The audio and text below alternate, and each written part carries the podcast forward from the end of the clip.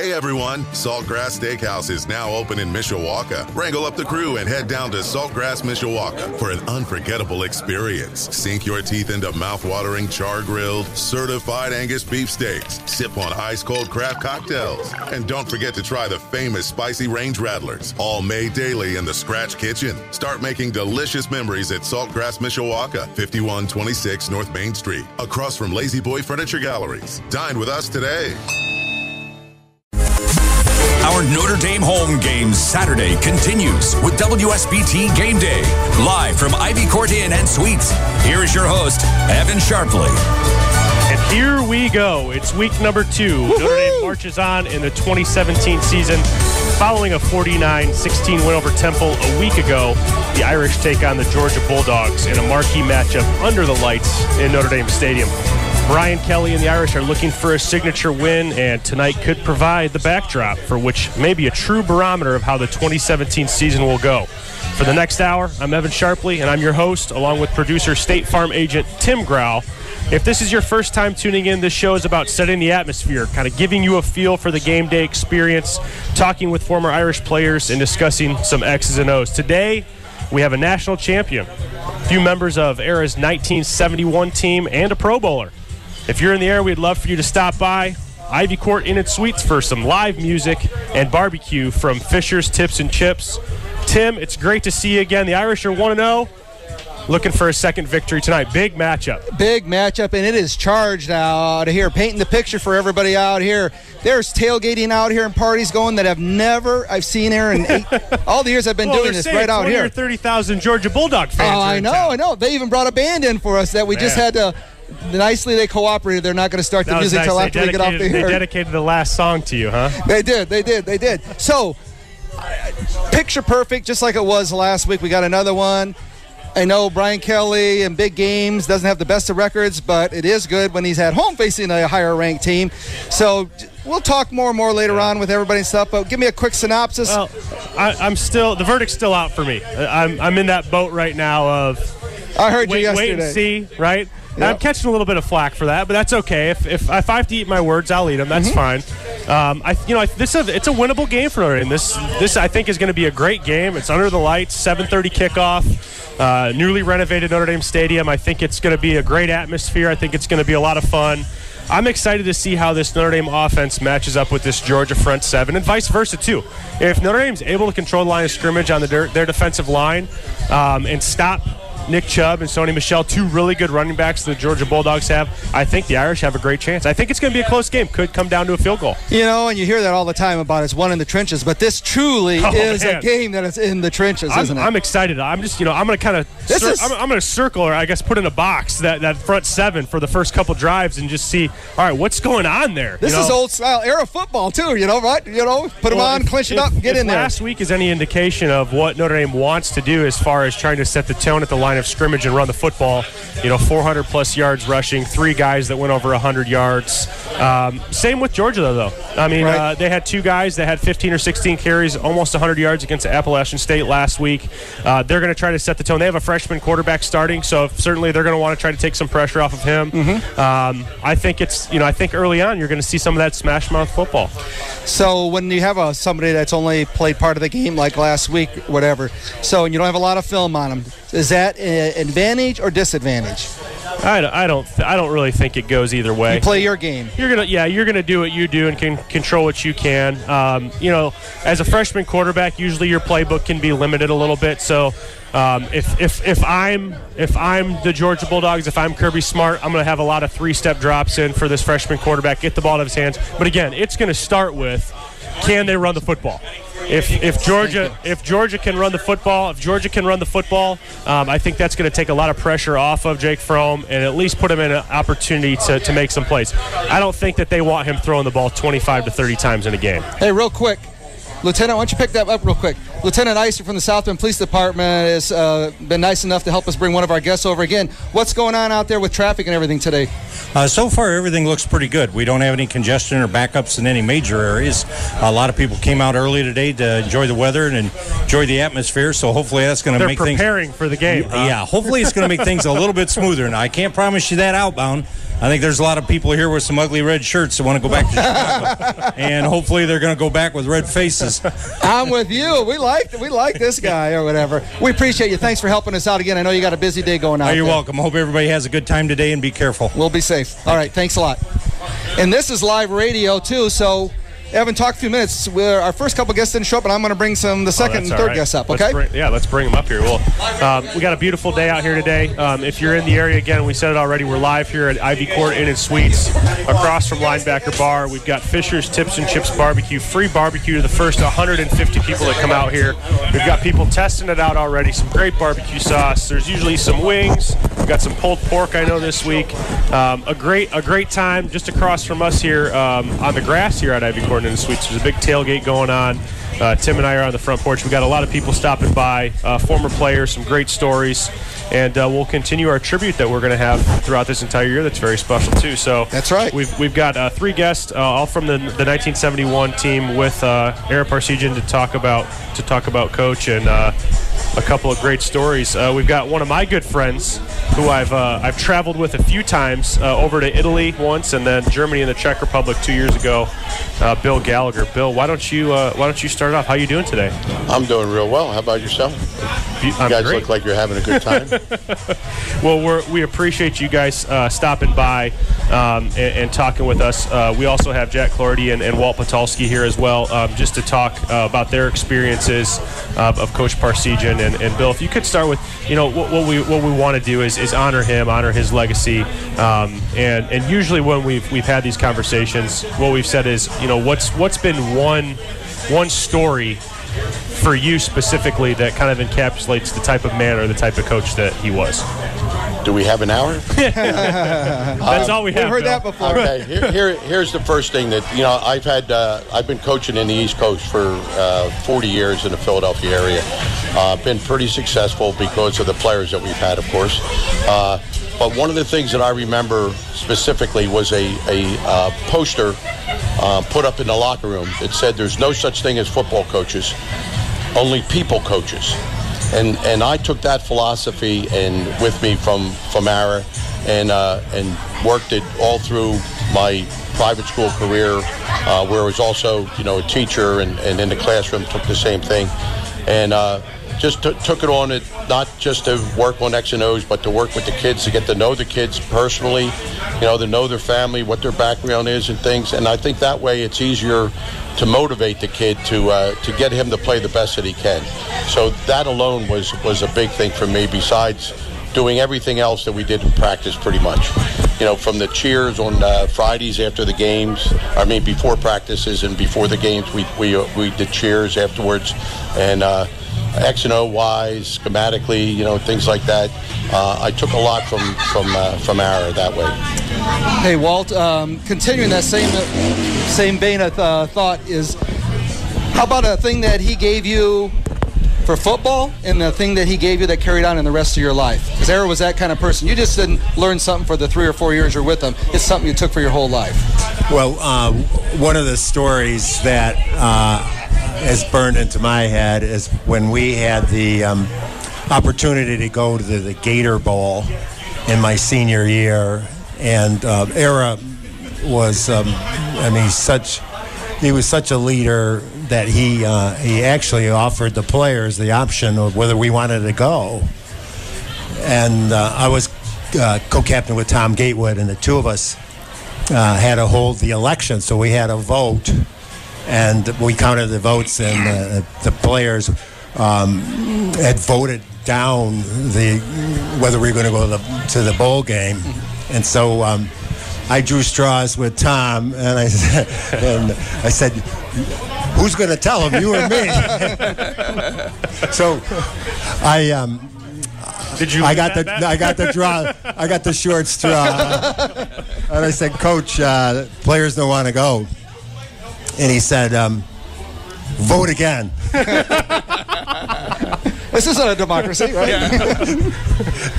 Uh, so so we went back, and uh, you know we gave him uh, we gave him our best rallying cry that this, this is one in a li- one time in a lifetime we're going to go to this game, and uh, they voted it down again. Oh, And I said, "All right, I've done my duty now, Tom. It's your chance." but he uh, he honored the wishes. I mean, we were.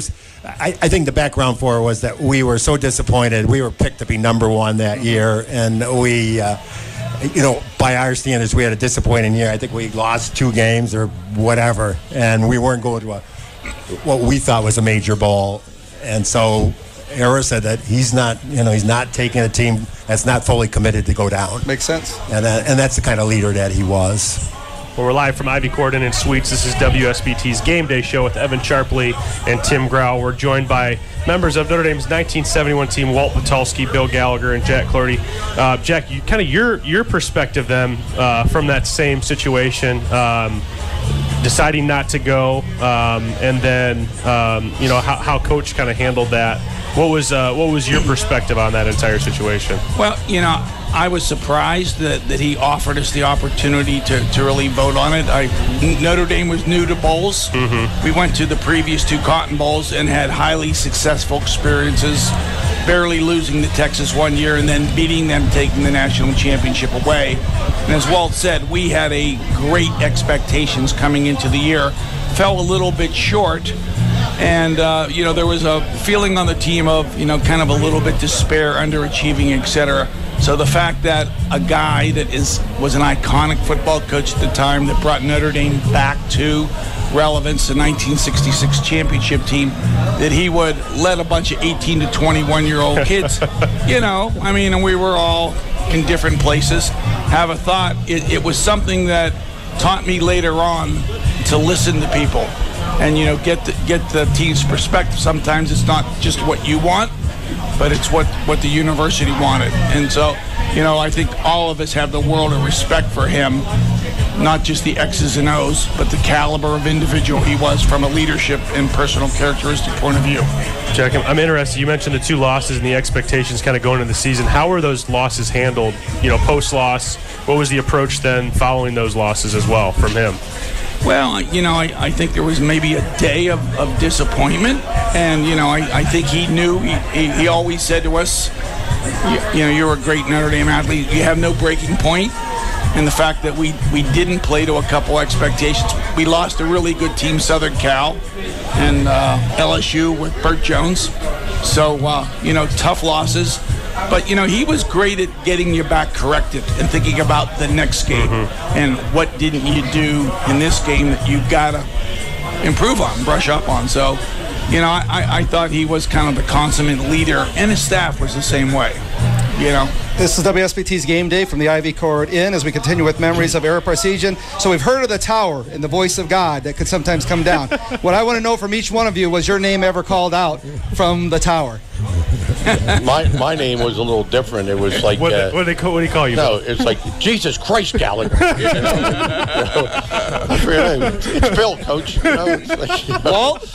No, I um, I was very fortunate.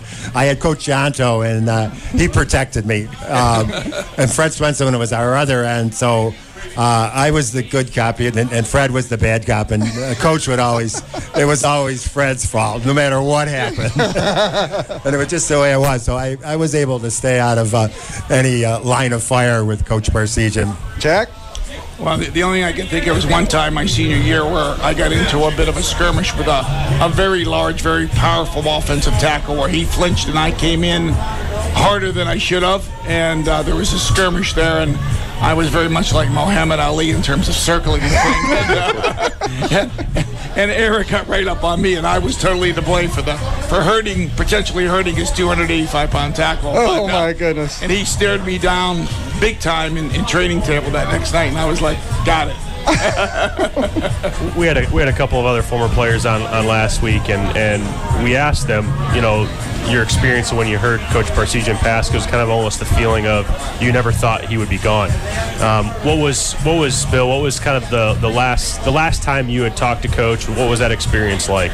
Uh, there was a reunion uh, a couple years ago, wasn't it? Uh, that, that we came in and uh, had a chance to talk to him there, um, you know, a little bit. And uh, the, the thing about the, the death was that, uh, you know, our manager, managerial staff, the, the football guys that from our years did such a great job of keeping us together and up to date over all these years that we were constantly getting updates on on uh, coach's uh, condition. So uh, leading up to it and everything, and then finally hearing you know of his passing certainly you know was uh, you know a, a devastation kind of thing as far as my football. Uh, career was, or, or my football, you know, coaching and, and having played for him and things, and using all of his um, schematic offense, defense, uh, just his approach to the game with the kids. Uh, just you know, just kind of pause and reminisce about all that stuff, you know, and how fortunate I was. I mean, I got, I got. There's no doubt in my mind. I got coaching positions because I played at Notre Dame, and I got coaching positions because I played for Coach Parseghian. So, uh, his passing, you know, just brought back memories of, of all the stuff that we went through for that.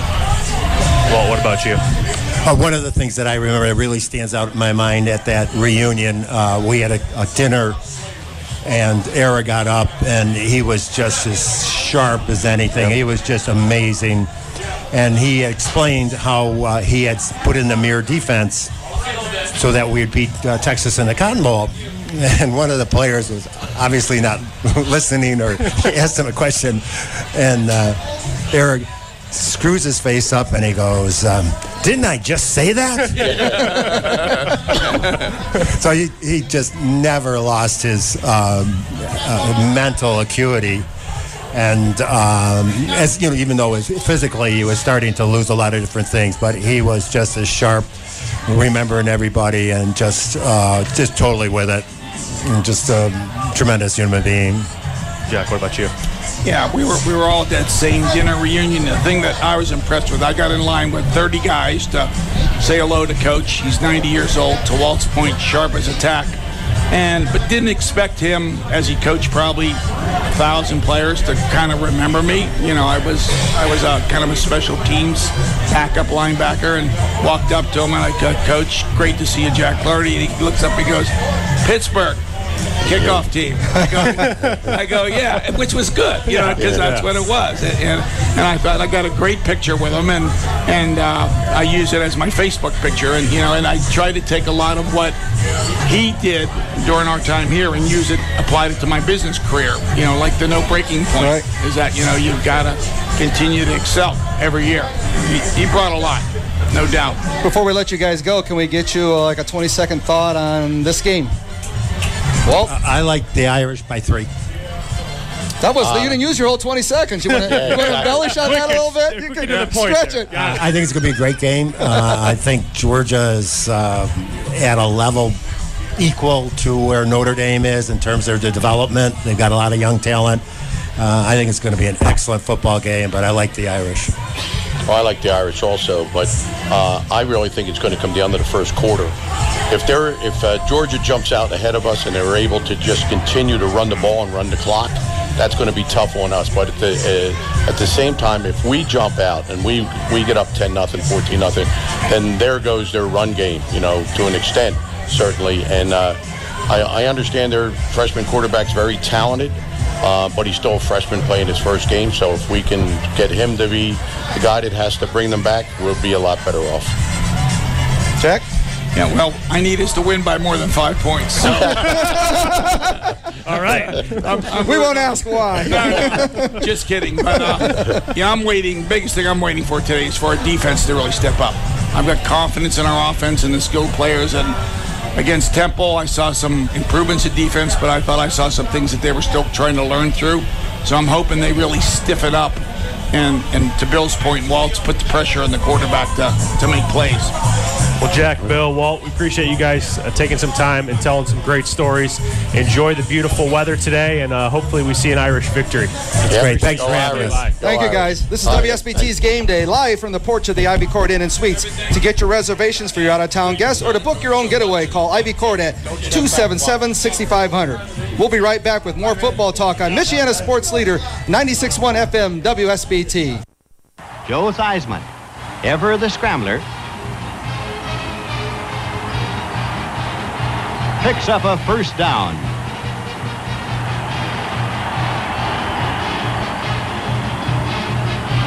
Now a play action pass. Theismann to Tom Gatewood, running a cross pattern, something Texas will see much more of very shortly. Welcome back to the Game Day Show. I'm your host, Evan Sharpley, alongside State Farm agent Tim Grau on your home for Fighting Irish Football, 96.1 FM, 960 AM, WSBT. Tim, always great to hear these stories of Coach Parseghian, huh? Oh, yeah. It, it, we'll never get enough of them. I know we're going to do, you know what, we got 10 more games to do, We but do. we'll never hear enough of them. And we hear something a little different every time, but there's always still that There's- same yeah, there's some connection. yeah, there's some consistency. You know, they talk a lot about the leaderships, and what I really liked hearing last week were the, the three E's. Mm-hmm. Um, that was that was great as far as trying to achieve that excellence. Um, you know, today, um, just kind of the people side of it, I'm Right. sure really you know connected. And Bill, I've had the pleasure um, with uh, Patrick Steenberge. We work with Global Football, and we travel abroad every year. Um, linked up with them three years ago and went to Italy, and then uh, two years ago we went to Germany and Czech Republic. Uh, they were in China last year, but you know you can really tell when Bill's working with the players um, and over his coaching career too in the Pennsylvania area that it's it's about those relationships. And that's and that's what you know that's something that I really took to heart when I started working with those guys was we're we've got this great experience we're yes it's about football. Certainly you Right. want to win um, but you know if if somebody remembers your name 20 or 30 Yes. years I mean that's huge Well, right? and we talked about last week how he was so sharp a few years ago when we talked. Yeah, him, still was- remembering plays and officials' names and everything from 40 some years ago and stuff. Yeah. So I'm looking forward every week uh, continuing to do that. So we'll keep efforting and make sure we got some guests to do that. But our next guest has been nice, and I don't think it's been a couple years since he's been on before. Former Notre Dame running back and NFL Pro Bowler Greg Bell, and who was just came from a signing over at the bookstore. Hey, Greg. you just won an award last night didn't you Uh, Wednesday. Wednesday. Wednesday. I Wednesday actually, uh, bookstore. Man, you're a busy what, man. what was the award You know what? Uh, the, the the award was the Harvey G. Foster. Okay, okay. And it's, it's you know it's a sports humanitarian, and, and I think they were recognizing you know the work that we've been doing in California for about 30 years now. okay tell us a little bit about that Well, you know, I, I you know, you probably weren't born, but uh, I had. hey I'll be 31 in November I was. I was. So just talk to know me. what? Uh, I lost a dear uh, friend and a brother from Notre Dame, and, and we were close uh, out in California, Stacey Toran. And uh, at that time, I was actually the advocate for Governor Cuomo and for jo- uh, and for Nancy Reagan for her Just Say No, Governor Cuomo's Athletes Against Drunk Driving and Drug Prevention. And now my best friend dies in a drunk driving accident. So uh, Governor Cuomo sent the team out to California. I'd just been traded out there, and we created Athletes for Life. And it started out as the anti-drunk driving and drug prevention. And from those years uh, of, of going out and speaking to schools and getting kids to understand the importance of, of making good decisions, we've become an educator. We've become a mentoring organization, after-school education, working with over 2,000 kids a year. And, and, and we have a life skill camp that, you know, most people see it as a football camp. We see it as a life skills because uh, we spend about mm, about 11 hours on the field, we spend about 13 to 14 hours with mentors and life skill coaches that are teaching these kids the importance of their education, their math, their English, writing, and then in the evenings we'll have the, uh, the police force, sheriffs, better relationship with the badge, uh, proper nutrition. So it's evolved into a, just a full service mentoring organization. I've got over probably about 50 guys from the Wow. National Football That's League great. who give of their time. And of course, I pay. Uh, I, we, we don't. Nothing is ever for free. Right. But the, the most important part is that the community puts up about three hundred thousand dollars Wow. a year for these kids in San Bernardino, California, and we're starting to expand it. Looking into Sacramento, to Orange County. Actually, looking at doing something in LA now that we've got two teams in Los Angeles. So I've been doing this program in in California now for. Ooh, 28 years, Wow. and uh, it's been a part of my life. It's been a part of my my, my deep soul because I tell a lot of people I thought my life goal was to be a football player and, and, and, and that celebrity, but my real goal was to be a mentor. That was what God led me to. And I've been one since I was 17 years old when I was here in South Bend. and, and how did how did your playing career pre, you know kind of prepare you for that You know, it really wasn't the playing career. When I came to Notre Dame, I, I met a family, uh, uh, uh, Bill and Carol Creaser. He was a doctor over at Memorial, and they had a, a, a young lady who was a beautiful soul, but she had lost the use of her limbs. And I used to read the Smurfs to her. but it wasn't the reading of the Smurfs to her, it was just the time I spent with her that was most important. That somebody outside of her family, outside of the workers that were there, just took the time to sit and talk with Lizzie. And she was a special person to me in my life. The Creaser family, you know, when I think about the people who were uh, instrumental in shaping Greg Bell, you know, I, I think of the Creaser family. I, I, I think of, you know, C.T. Williams. I think of the families that took me in when I was here in South Bend and made me a part of their family, and I love them for that. This is WSBT's Game Day Show from the porch of the Ivy Court Inn. We're talking with former Notre Dame Fighting Irish and NFL pro running back uh, Greg Bell. So life skills. I mean, you just said that so eloquently, and we hear that more and more about. You know, it's a 40-year deal when you come to Notre, Notre Dame. So those life skills was set by what Notre Dame helped provide you to and the local community. Without a doubt, you know, uh, one of my best friends, I would say, and then a lot of people didn't know. I mean, you know, part of my, I tell people all the time, I was one phone call away from anyone in the world. Well, that one phone call was, you know, uh, Father Joyce. Yeah. If I could call Father Joyce, he would pick up the phone and tell me, wait five minutes. And then somebody that I was asking to speak to would call me. And so I always boasted about that. Man, when, when I lost him, it was a big loss for me. But more importantly, it was just somebody that I could always go to. You know, when I was here, I would talk to him all the time. And, you know, he always tell people out there he's one of my favorite athletes. I was probably a favorite of him. That's because I, I think with any priest, it's just sharing time with them and, and, and sharing your life and, and, seeing the things that you're going through. I mean, I talk to Father Joyce all the time, and, and he was one of those guys who was a mentor for me. Uh, guy, I just joked, you know, Digger laughs about it, but I, I was su- I was probably more close with Digger Phelps when I was here than some of the basketball players. I mean, Digger would give me the keys to the office. I'd go throw my feet up, be watching TV, and Phelps would get mad. He's like, "What are you doing in that office?" You know. And it was just it was those kind of special relationships. The Joe Pianis. I had a guy who recruited me here who was like you know a big brother and just a great person. That was Coach Jake, Jim Johnson, mm-hmm. and, and then I had Greg Blache. I had so many guys that mentored me in life. And it wasn't just about football. They were telling me, you know, don't be that knucklehead that you, you know you're getting in trouble. You know, when you leave out of here, straighten up, do these things right. And and sometimes it just takes someone that you feel comfortable with. I tell people all the time, my son, I can tell him, do this, do this. And he knows I know what I'm telling him is right, but he'll listen to that other person that's a coach for whatever the reason that mattered. But that's how it was as well for myself. And, you know, just the life skills I learned and the mentors I had when I was here at Notre Dame. You know, you don't have mentors in the National Football Leagues. You just got teammates. The coaches are doing their own world because they spend so much time there. You know, you, you at that point in time, you got to be an adult. And I was an adult by the time I got to Buffalo. I didn't have to worry about becoming an adult. I had mentors who showed me the way to be a, a good a good adult. I'm interested um, if, if, you're familiar with what Coach Kelly did this last offseason. You, you talk about mentorship, um, leadership, mm-hmm. developing some of these skills. Um, what he thought was something that had lacked on the team a year ago, and that could have been leading up for a couple years, was a lack of leadership across uh, from top to bottom. You had guys who were the captains who were – an assumed leadership or mentorship type of roles, but there wasn't a trickle down effect. And what they did this offseason was they put together what they called SWAT teams.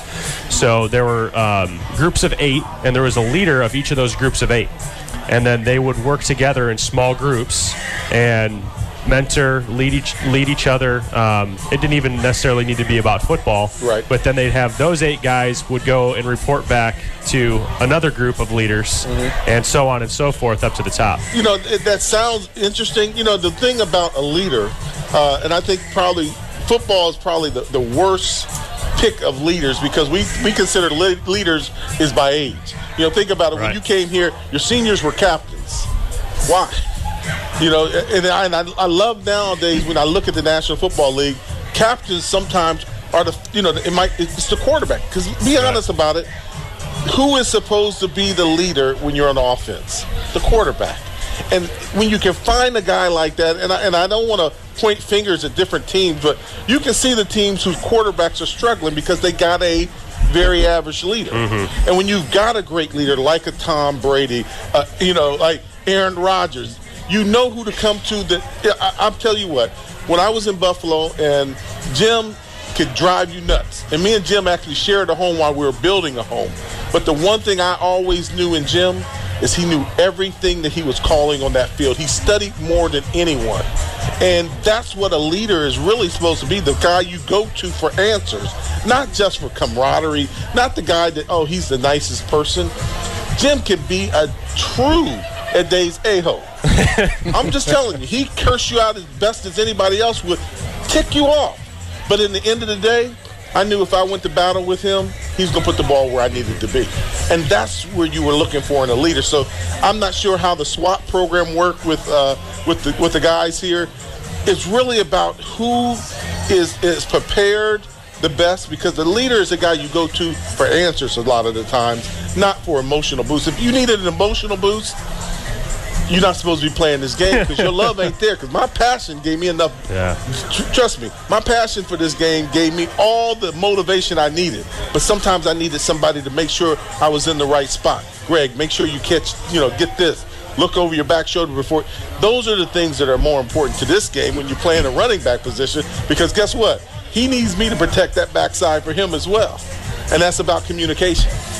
Evan and Tim continuing our Notre Dame conversation outside the Ivy Court Inn with former running back and author of Athletic Wisdom for Students, Greg Bell. Greg, is what you've been talking about, is that what your book is about? Yes, it's, it's, it's about all of that. You know, we've been doing this program, like I said, for, uh, we've been in Southern California for 27 years, going on 28 coming up this, this next year.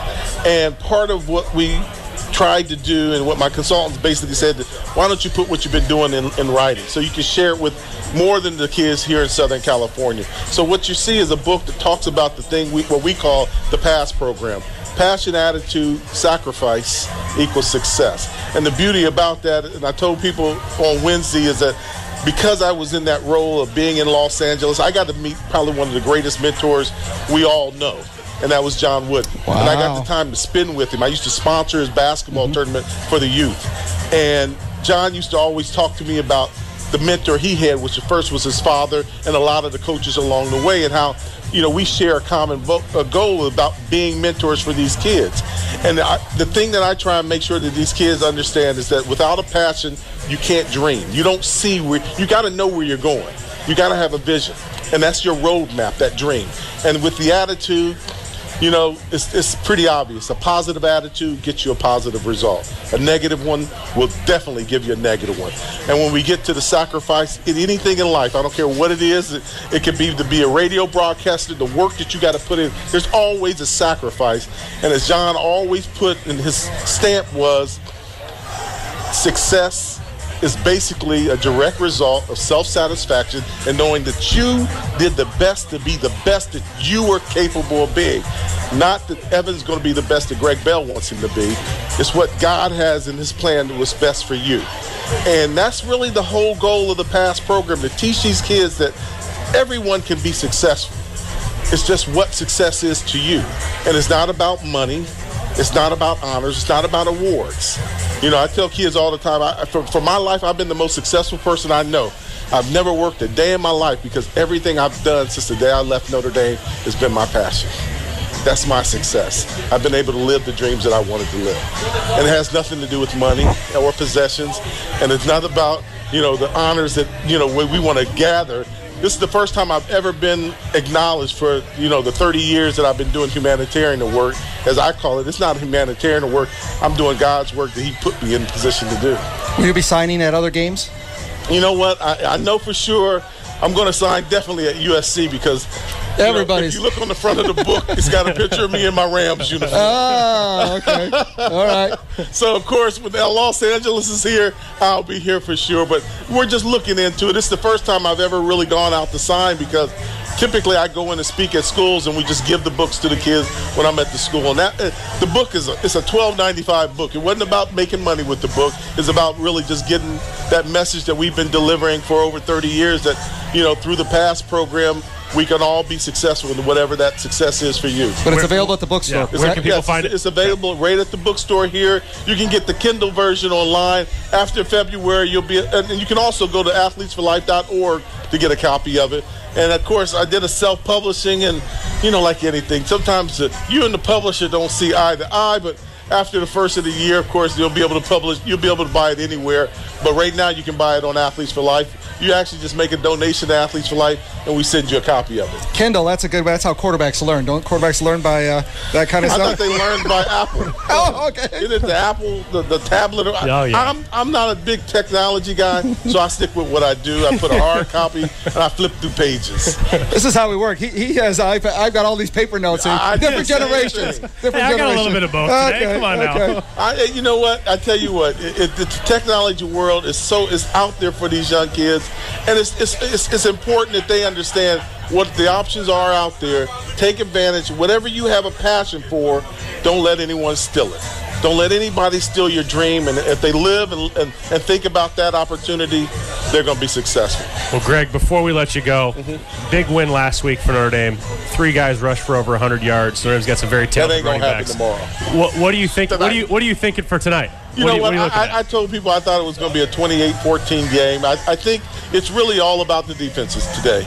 Whose defense is real and whose is, uh, you know, who was playing a, a, a patsy last week. You know, uh, I'm not talking negatively about Temple, but I saw a team that was prepared from our standpoint. See, when you're not prepared and you play a team like Temple, Temple upsets you, right? Or even gets close to beating you like a couple teams happened last week not to mention the Trojans, but I just thought I'd throw that out there. They weren't prepared. I think Kelly had the kids prepared last week, and they and they and they, they executed the game plan. Let's see how prepared they are. Now we'll see what kind of team we have because I think Georgia runs the ball very efficiently. Not they, Georgia's never passed the ball well, but they can throw the ball when it's needed. well, Greg, we appreciate you some ta- taking some time today. Enjoy your tailgating experience, and uh, we'll see if the Irish get a victory tonight. Uh, I appreciate it, guys. Take care. Thanks a lot, Greg. This is Game Day. We are in part brought to you by Budweiser United Beverages, Carmelo's at McCree's, Creative Colors International, Food Bank of Northern Indiana, and Hearth and Home. On your home for Notre Dame football, this is WSBT's Game Day show on a beautiful fall day outside the Ivy Court Inn and Suites. We'll be right back. The Game Day Show with Evan Sharpley is brought to you in part by Legacy Heating and Air, Kurt Outdoor Living, LKQ Pick Your Part, and Zolman's Tire and Auto. You are listening to your home for Fighting Irish Football, 96.1 FM, 960 AM, WSBT. I'm your host, Evan Sharpley, along with Tim Grau. We are live on the front porch here at Ivy Court Inn and Suites. A beautiful day, beautiful day. Awesome day for football. We've got lots of food right now. Fisher's Tips and Chips Barbecue. We just got talk, done talking with Greg Bell, and we had a few uh, few players from the 1971 team that was coached by Ara Parseghian. Great stories there, and we're, we're just continuing with this, Tim. We're getting closer to kickoff. Kickoff 7:30 tonight under the lights in the newly renovated Notre Dame Stadium. Man, that, that jumbotron is, uh, or sorry, video board. That video board is something special, isn't it? Yeah, you know? I uh, got to go out there the first time. I don't go to very many games or whatever. I got to take my two youngest daughters to their first game, and that was just unbelievable. The uh, that that board. I had a guy in front of me about. We had pretty decent seats. We had a guy in front of me. I swear he was just watching the whole. I caught, myself, I- I caught myself doing that Oh, too from the press box. Well, then I won't say what I was thinking to myself about that guy You're watching. I'm going, no, come on, use that for the replays. It was nice, you know, to uh, not only get the replays, but then when you're down at concessions, it used to be you would hear the sound and you go, oh man, somebody Yeah. must be able to watch the game down on site. So all their improvements have been unbelievable. Yeah, I think. I mean, I, I think they did a great job with the stadium. Of, you know, there's always the conversation of you don't want to lose uh, the history and the tradition. I thought they did a pretty good job of trying to um, keep that, but also update in some areas that were certainly, certainly needed. Right. Oh, absolutely. And you, I mean, you played in there and stuff. I mean, you've been Oh, I'm into all to the. get more eligibility so I can play in that stadium. Do you think they'll the- take me? What position would I have to Did you now? did you find um, being up in the press box? Could you tell? I, I really couldn't because I've been there very often. The sound was it any No, noisier? I, I, or? couldn't tell. I actually had quite a few people ask me that if it was louder. I don't know. I'm really, I I'm really interested tonight to have a to get a feel. Um, and I know we've talked about this a little bit already. You know, 20 to 30 thousand Georgia Bulldog fans. That I don't know if that number's high. I've, I've heard that as kind of a rumor right now. Um, if if there are, I think it's I think it could be a pretty loud atmosphere. It was kind of embarrassing. I remember back, uh, I think it was 17 years ago, the Nebraska game when I half, yeah. the, half the stadium was red. It wouldn't look, you know. There so could be a lot of red tonight. there's going to be at least 10 to 15,000. You could be right on the 20 or 30. I sure hope it's more down like the 15 or 18,000. But they've they've rented places all over, and uh, you know what? I give Notre Dame and Jack Swarbrick credit. Bringing an opponent on like this and early in the year playing an SC team, you know this won't be the end all of our season, but uh, to gauge. But it's a good way to gauge where you're at. Well, yeah, it, it's. I I still think it's a must-win, though. I mean, when you're not in a conference, you know, it's it it'll look if if it is a loss. Sure, certainly, I don't think it like you said it'll make or break, but it it hurt. It still hurts. Sure. Um, you know, when you're not playing in a conference, you don't have your conference championship to kind of fall back on. You know, you see a lot of, you know, Alabama's been doing it recently. A couple of other Big Ten teams are doing it where you're seeing in week one or week two a marquee matchup um, between, you know, Big Ten, SEC, um, one of their top ranked teams. And then, you know, then they go back kind of on their, we're going to play a couple of lower tiered schools to rack up a few wins. Um, but they're okay with that loss early in the year, maybe a one loss, and then they go through their conference. And then if you end up winning the conference championship, you can still make the college playoff with one or two losses because it's a quality loss. Now with Notre Dame, it, it might be it might look like a quality loss, but it's still a loss. You can't say, well, we had a quality loss in week two and we won our conference championship. Right. Um, but you know, and if you look at how Notre Dame's schedule plays out right now, if they do happen to win this, I, I, don't think there's any reason why they can't be going undefeated into USC. And USC has a big game against Stanford. You know, you know who who knows? Stanford's a really good team too. Right. And then to finish the season, you know, you're you're seeing Notre Dame play USC, NC State. You've got Wake Forest in there, Miami. You've got Navy in there, and then you finish against Stanford. That's quite a road. It, uh, I think you're right. This is a confident. If they would win this game, then man, their confidence just, just goes way up. a barometer game. We're gonna sure. get. A, we're gonna get a real, a real feel, win or lose. We're gonna get a real feel for how this team is gonna compete for 12 regular season games this year. Right. Hey, a couple over unders real quick before we go to our last break here. So, for Georgia, five plays above 20 yards. Five plays above 20 yards. Under. Notre Dame, five plays above 20 yards. Above. Georgia, 163 rushing yards. How many? 163 rushing yards. Above. Notre Dame, 163 rushing yards. Below. Oh. Um, field goals over 48 yards. Georgia. Below for both teams on that one. Does that scare you last week about, you know, yeah, Justin missing you know, two? Because in a crucial game like this, Kelly didn't seem to be worried, but what's he going to say, right? Well, yeah. I mean, you're not going to say, man, I, I'm worried about my kicker's mental stability right now. You're not going to go on air and say that. Might say my um, quarterback stability. Right, yeah, I mean, you're going to you're going to talk your guys up as much as you can. You, you know, he, you know, Justin Yoon's going to have to bounce back this week. Kind of how I see it playing out. I think it's going to be a close game. I know I said this opening the show. You know, I think it could come down to a special teams um, play. Um, you know, you you would hope that in a game like this, it's pretty clean on both sides, where it's not a mistake. Um, you know, whether it's a you know a punt return or a kick return or a field goal late. Um, I'm kind of looking. I'm looking in that area right now, and then also looking at turnovers mm-hmm. um, as the two areas where this game is going to be won or lost. Because really, the the questions that you asked me there, I, you know, I easily could have said, I easily could have said above or below the same for both teams. Right. If you look at if you look at Georgia's defensive line, they've got some good talent. I like their front seven a lot, but at the same time, I mean, Notre Dame has two guys that could potentially be drafted in the first round next year on their offensive line, and it's not like their center and right right guard are inexperienced either.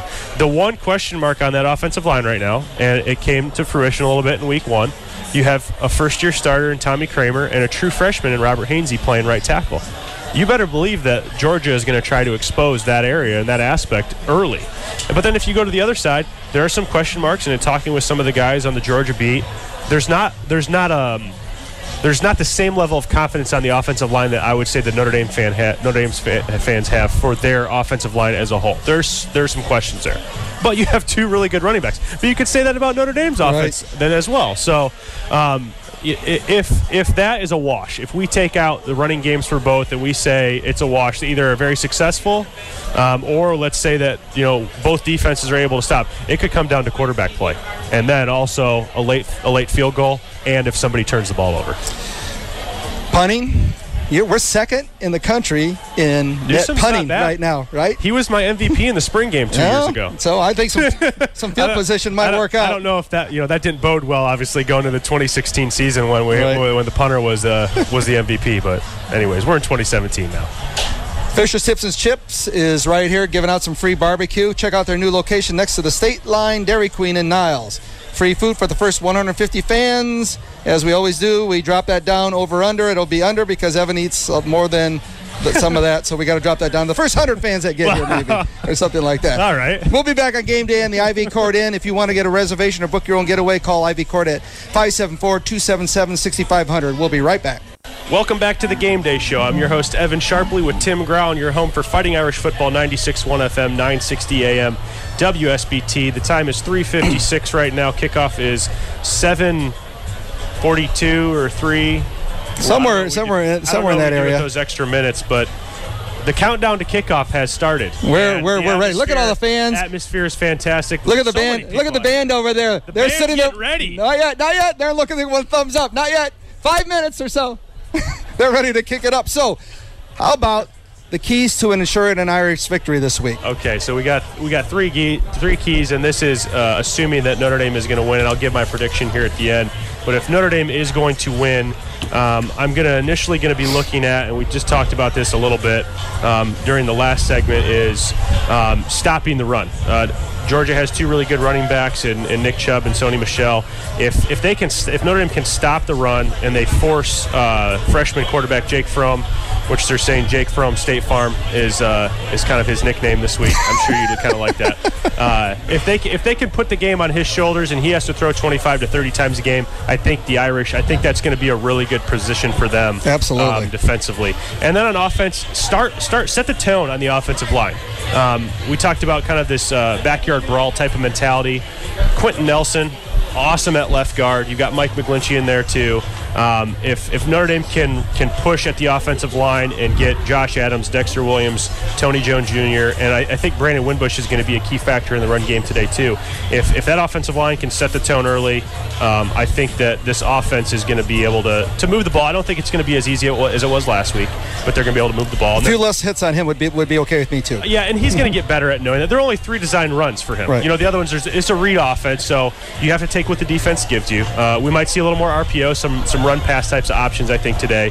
Um, and then lastly, we just uh, we just discussed it. Win on special teams. There's someone's going to have to make a play um, in that regard. But I know much of the chagrin again of many Irish fans. I said this Friday morning. I said this on uh, the the Sean and Sharpley show yesterday. Right now, as it sits, I'm still kind of in a prove it to me mode.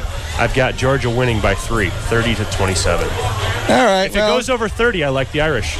it didn't broadcast out there too far, so we Nobody heard didn't, nobody was going on. So we'll I, let this covered, I covered my mic. we'll let this band uh, get started real soon here. You enjoy it up there too. I, I won't try to t- text you too much during the game. I know when I get mad or upset, I text you up in the booth and stuff too. So this has been game day with Evan Sharpley. We want to thank our uh, guests Walt Patulski, Bill Gallagher, and Jack Clorty from the 1971 team, and uh, Pro Bowler and uh, former Notre Dame quarterback Greg Bell. Thanks to Jessica and the great staff here at the Ivy Court Inn.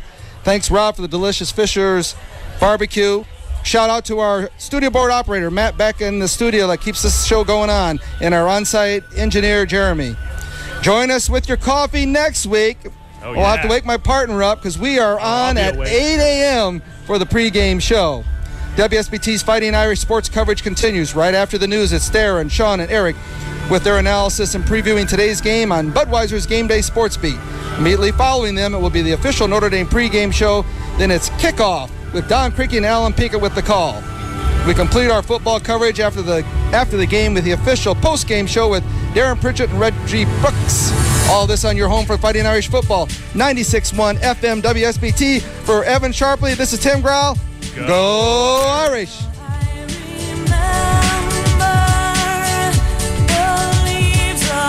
Hey everyone, Saltgrass Steakhouse is now open in Mishawaka. Wrangle up the crew and head down to Saltgrass Mishawaka for an unforgettable experience. Sink your teeth into mouth-watering char-grilled, certified Angus beef steaks. Sip on ice-cold craft cocktails. And don't forget to try the famous spicy range rattlers, all made daily in the Scratch Kitchen. Start making delicious memories at Saltgrass Mishawaka, 5126 North Main Street, across from La-Z-Boy Furniture Galleries. Dine with us today.